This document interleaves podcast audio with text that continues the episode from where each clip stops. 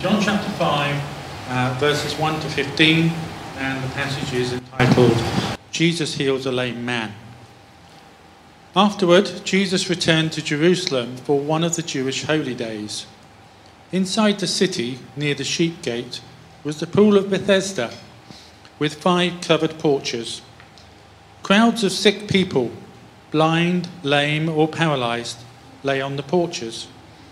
One of the men lying there had been sick for thirty-eight years. When Jesus saw him and knew he had been ill for a long time, he asked him, "Would you like to get well?" "I can't, sir," the sick man said, "for I have no one to put me into the pool when the water bubbles up. Someone else always gets there ahead of me." And Jesus told him, "Stand up, pick up your mat, and walk." Instantly the man was healed. He rolled up his sleeping mat and began walking. But this miracle happened on the Sabbath, so the Jewish leaders objected. They said to the man who was cured, "You can't work on the Sabbath. The law doesn't allow you to carry that sleeping mat." But he replied, "The man who healed me told me, 'Pick up your mat and walk.'" "Who said such a thing as that?" they demanded. The man didn't know, for Jesus had disappeared into the crowd. But afterward, Jesus found him in the temple and told him, "Now you are well, so stop sinning, or something even worse may happen to you." Then the man went and told the Jewish leaders that it was Jesus who had healed him. Amen. Thank you. That's the reading of God's word. Thank you, Ashley. Amazing. So it's been a while since I've been up here, actually. I'm not sure if I can recognize some faces. Yeah, a couple of familiar faces. But it's been a while. But uh, I actually preached on a different encounter with Jesus back in January. And so, I, but I just, I couldn't think of a better, no, this is the wrong, this is the wrong slide, guys. This is my last preach. So this is the wrong encounter with Jesus. Uh, that could be a problem. Uh, okay, we can get rid of the PowerPoint. That's fine. Not a problem. Don't worry about the PowerPoint. That is the title of my sermon, but it's the old sermon. Um, so maybe we don't have the current sermon on there, which is awesome. So anyway, uh, I will be preaching on uh, an encounter with Jesus. And today, uh, yeah, just, you know, we're, we're, there are many miracles in the Bible. There's about thirty-seven recorded miracles throughout uh, the Gospels. And there, there are a variety of, of different miracles there, from healing to uh, mass, mass feeding, to catching fish, to casting out demons, to turning water into wine. Everyone say hallelujah. That's my kind of miracle. But there's about thirty-seven different miracles. And, uh, but there's actually many untold. John twenty-one, verse uh, twenty-five says, "Jesus did many more things as well. If every one of them were written down, I suppose that even the whole world would not have enough room in their books that that would be written." That was the very last line that, that John says in his in his gospel. And I'm just like, mate, come on, give us some more. Like, this is a bit, that's like a cop-out, isn't it? He's like, I can't be bothered to write the rest, so just know that, that Jesus did more. But Jesus did lots and lots of miracles. He was a man who, who, who desired to, to make an impact and has made an impact for eternity. And this uh, this one, I don't know if we're going to have a PowerPoint, but this uh, this story is about a, a man who had been lame for thirty-eight years. And it says in the text, uh, in verse five, uh, verse one, sorry, after Jesus returned to Jerusalem. So giving a bit of context, why, where was Jesus? Why did he arrive back in Jerusalem? Well, to give a bit of context, John four, we see that Jesus had gone to Samaria and had met a lady, a Samaritan woman, at the well. And he had, he had told her uh, some an amazing things, and he said that I can give you living water. And as a result, we read on that actually many of the Samaritans believed in Jesus. And later on in the, in the gospel, in, in uh, John four, we see that he then goes to Galilee, uh, where he's not welcome. But why does he go there? Because he wants, he needs to go and heal an official's son. And as a result, not only does the official's son get healed, but actually the official's whole family uh, believes as a result. Jesus always did everything on purpose. He went to Samaria on purpose. He's going to Jerusalem on purpose. He does everything on purpose in your life and in my life. And as we see in this story of the lame man. But it goes on and it says, after Jesus returned to Jerusalem uh, for one of the Jewish holy days, inside the city near the sheep gate was a pool of Beth- Bethesda, Bethesda, however you say it, Bethesda, with five covered porches. His main purpose was not to come for the original, the, the religious ceremony, although that was one of the things he was doing. But his main purpose was to come and to meet a man and to send us each a message. And so he comes inside the city near the sheep gate and, and, and, bar, and, in, and into this place and, and he comes to the pool of Bethesda. And I did have some pictures, but unfortunately uh, we don't have them. But you can actually go visit that now because they've actually excavated the land. And it's now called uh, Saint Anne's, uh, Saint Anne's Pools. And they've actually proven that actually these pools still exist today. There's still ruins to show that where this miracle happened is actually still in existence. You can go visit them today. And I wonder if Tola is going to visit them on a holy trip that she's doing soon. But the word Bethesda has a beautiful meaning. It means a house of mercy. It means a house of grace. And that is what God is all about. He's all about mercy and grace today. And as we as, as we read on in the text, it says that there were five uh, covered porches or, or colonnades, and, and people were crowded, the sick were crowded under these covered areas. Blind, lame, paralyzed, lay under the porches. And Jesus purposely walks to Jerusalem. He purposely walks into a pool of crowded sick people. And he purposely walks into a place which was absolute carnage. There's a part in the text which actually uh, wasn't read. It was on the screen if we'd had it. But there's a, there's a part in your text which you might not actually see, and it's verse four. It says the, the, the chapter five goes verse one, two, three, and then it jumps to five. And you're like, what happened there? Did the dude kind of just forget about verse four? But actually, they've Actually, the, the writers later on added a verse in order to help people understand a bit more of the context and a bit more of understanding of why so many sick people were gathering by the pool. And it says this in verse four. It says, wholly or in part paralyzed, and they waited for the moving of the waters. From time to, to time, an angel of the Lord would come down and stir up the waters, and fir- uh, the first one into the pool after each uh, such disturbance would be cured of whatever disease they had. And so they had a massive believing. All these, all these sick people believed that if, if the water started bubbling, then if they were the first to jump in, they were going to be healed. That was what they all believed. And can you just imagine the first time that it would just be absolute carnage? I can't even imagine. Like, you've got people that are paralyzed who are crawling. Then you've got people that are blind who are kind of trying to just find their way to this pool. I can just imagine them stumbling over people. And it's just like absolute carnage in order to be the first. You've got people jumping into the pool.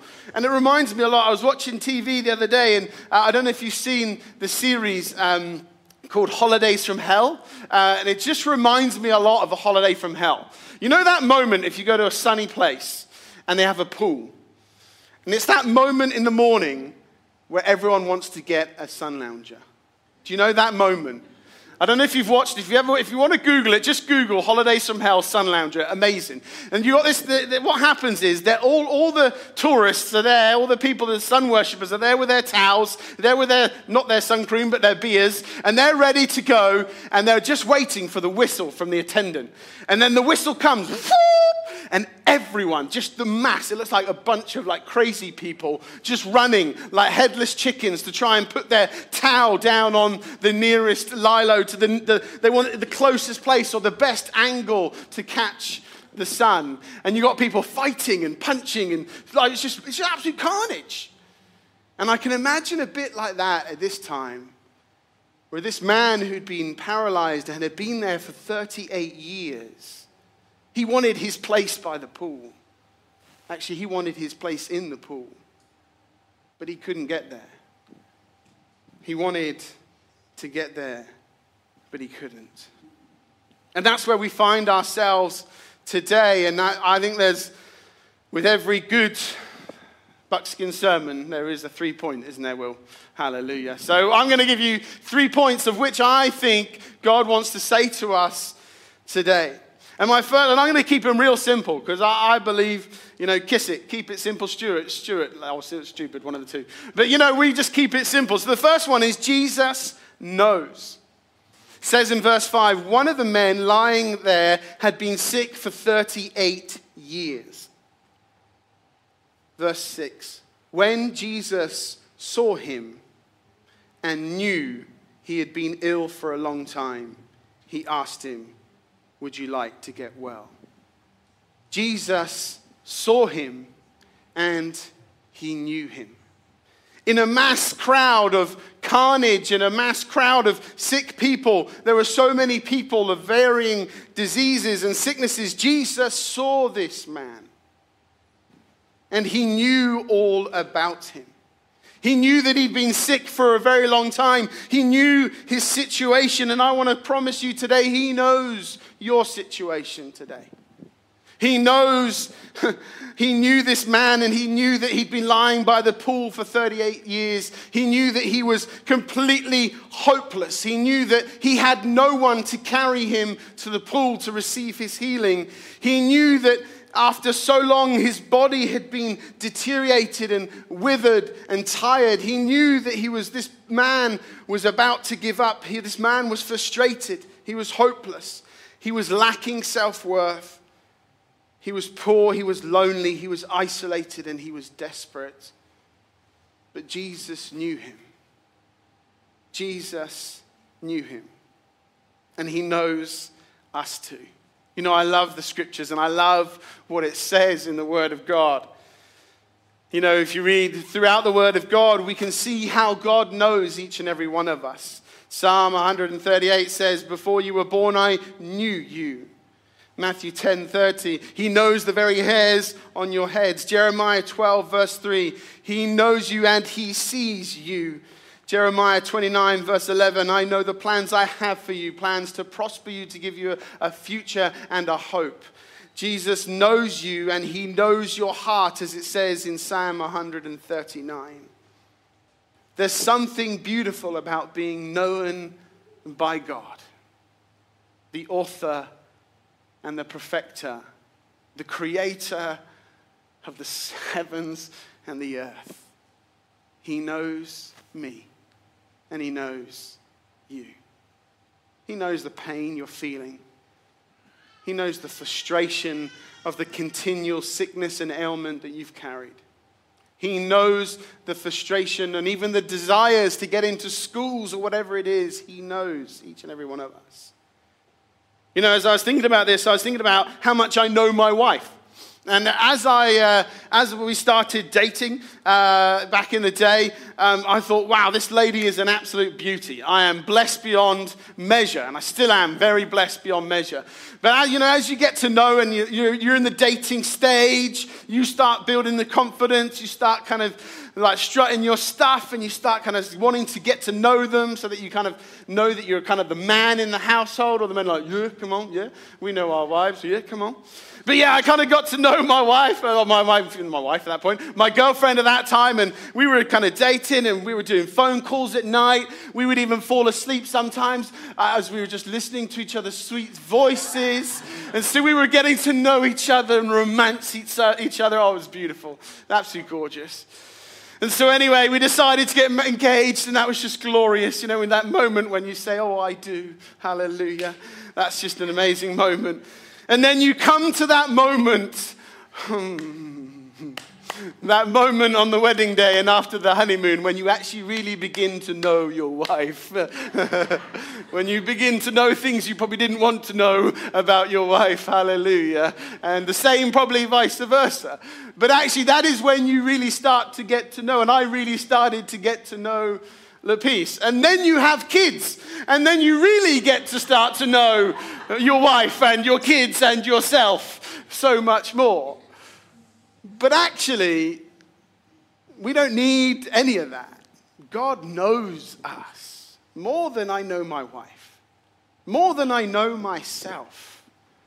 He knows me. He knows everything about me, the good, the bad, and the ugly. Hallelujah. And he cares for me. You know, my dad said to me one day, he said, "Son, I've been married for forty years and I still don't know your mum." I'm like, "Thanks, Dad. Thanks for the tip." So all you husbands out there, we've got a long way to go. Hallelujah. But we just thank God that he knows us. He knows us instantly. He knows everything about us.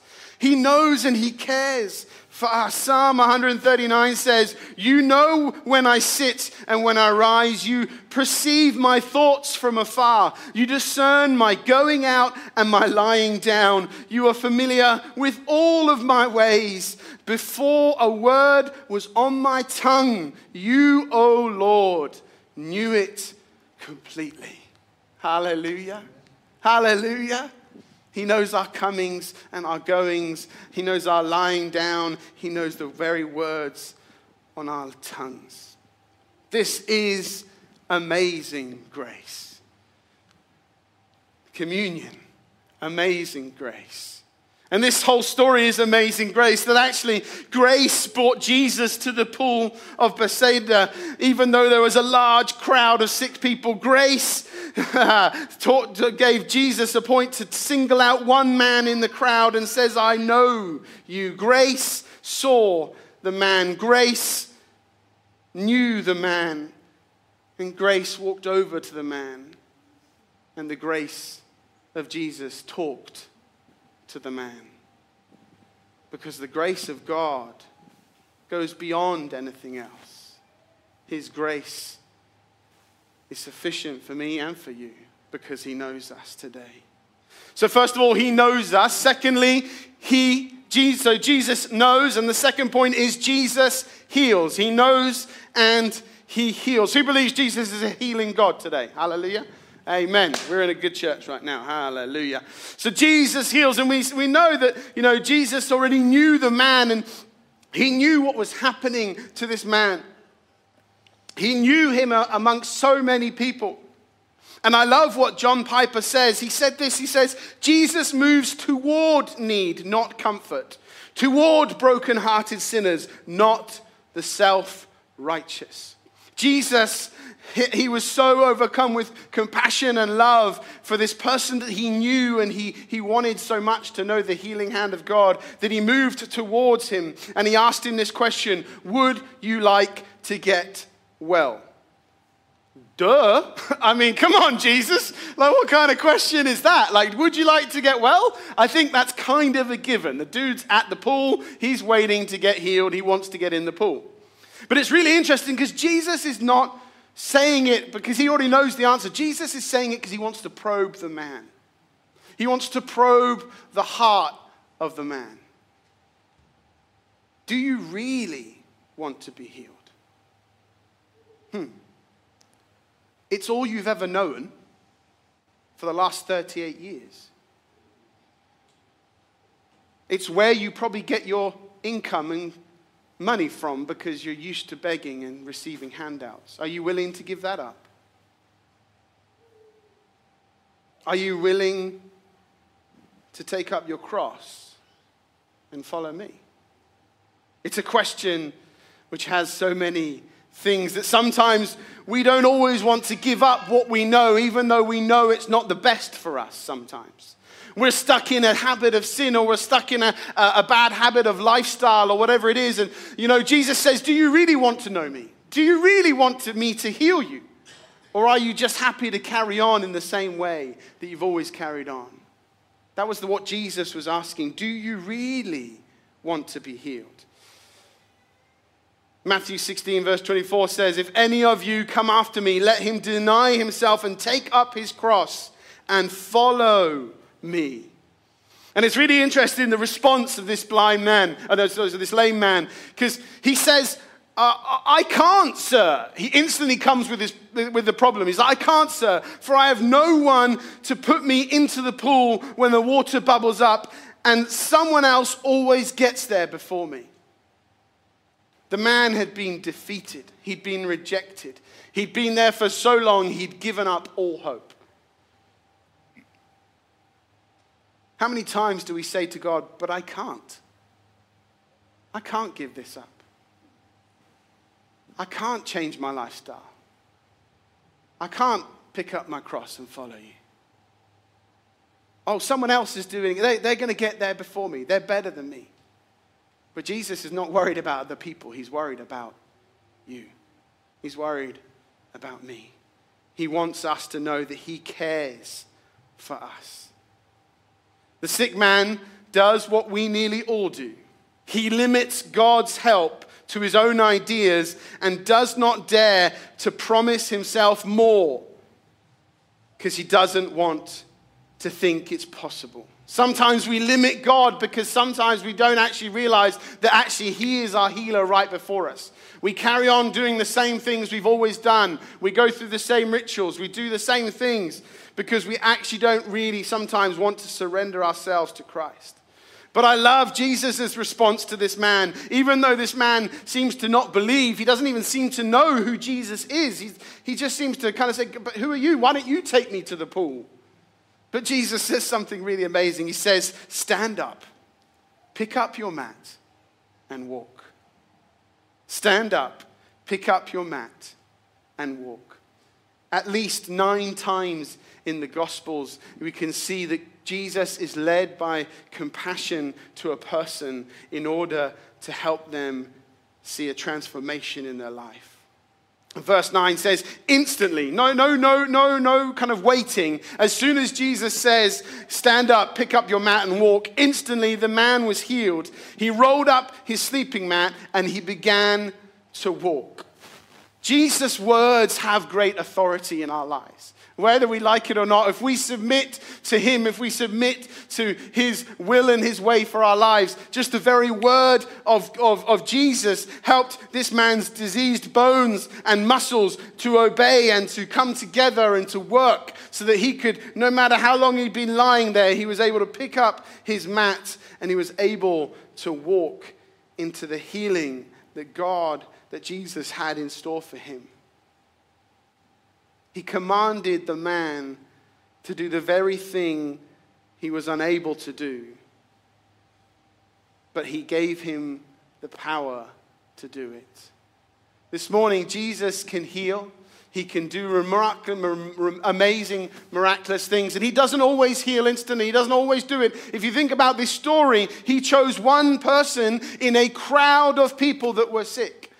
But when Jesus speaks, hallelujah, Jesus heals just by one word of his mouth, because he has power to enable that which is seemingly impossible.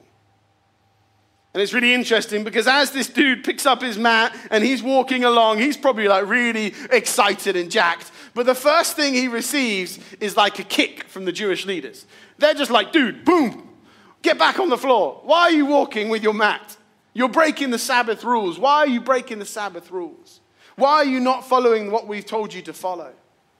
And this man says, oh, but I, but, but I was told to.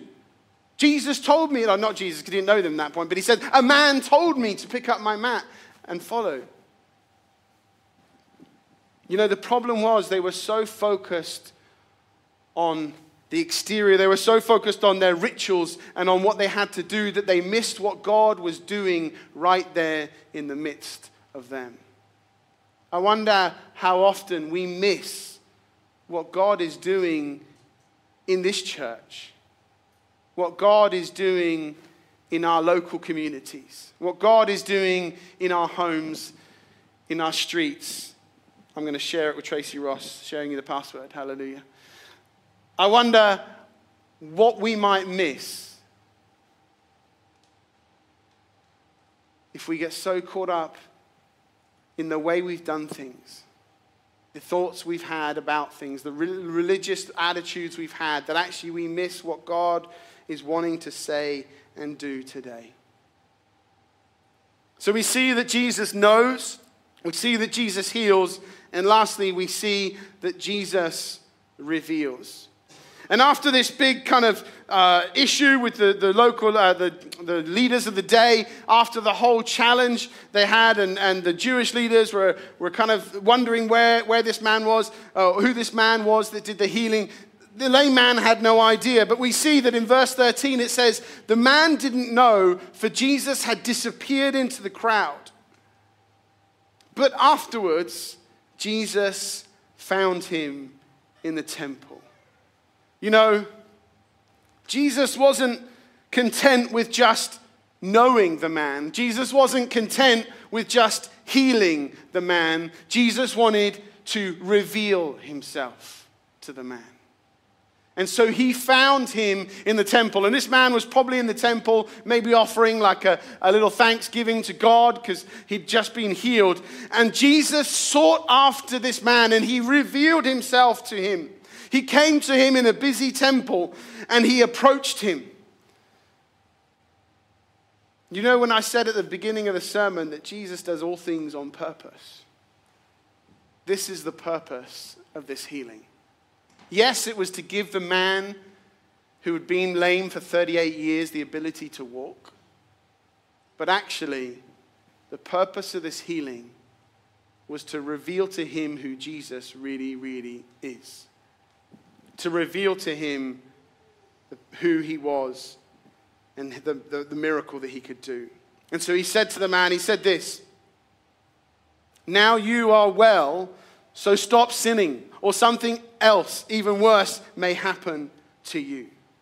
The man is, is kind of probably not really sure what's going on, but Jesus is very concerned about the physical healing of this man, but actually he's more concerned about the spiritual soul of this man. He's more concerned about his relationship with God. There is no evidence to show that the man, when he picked up his walk, when he picked up his mat, even believed in Jesus, because he didn't even know who he was. And so Jesus wanted to take it that step forward, a step further, and he wanted to show the man that actually you can receive the gift, but sometimes you don't always re- receive the giver. We can receive a healing, but we don't always receive the healer, do we? Sometimes in our life today, we want God to answer all our questions. We want God to tick all our boxes. We want God to sort out all our chaos and all our problems. And that's great because he wants to. He cares for us and he knows us. And he, he wants to be in the presence of all our problems. But sometimes we don't always want to understand that actually it comes a bit further. It comes to the point of revealing who God truly is.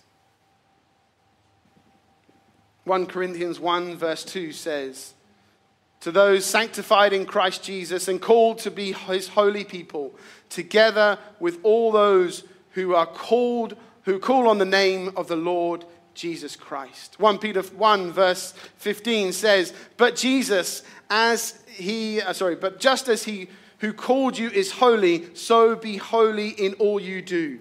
For it is written, be holy, because I I'm holy. I'm going to ask the band to come up. You know what? Jesus was greatly concerned about this man. Yes, he wanted to heal him, but he came to him because he wanted to reveal the saving grace of the risen Lord Jesus Christ. He wanted to have a personal relationship with this man, and he wanted him to realize that he was healed for holiness. He was healed to be made more like Jesus. He was healed so that he could become more like Jesus each and every day. Jesus is saying to them, it's great that you're healed. It's amazing. Come on. But let's not stop there. I'm giving you this free gift. I'm giving you an opportunity of a lifetime. If you come to me, if you follow me, if you pick up your cross and follow me. Jesus today is calling each and every one of us not only to know him, not only to receive physical healing, but actually to ultimately to understand and to, to get a revelation of who he is as he reveals himself to us.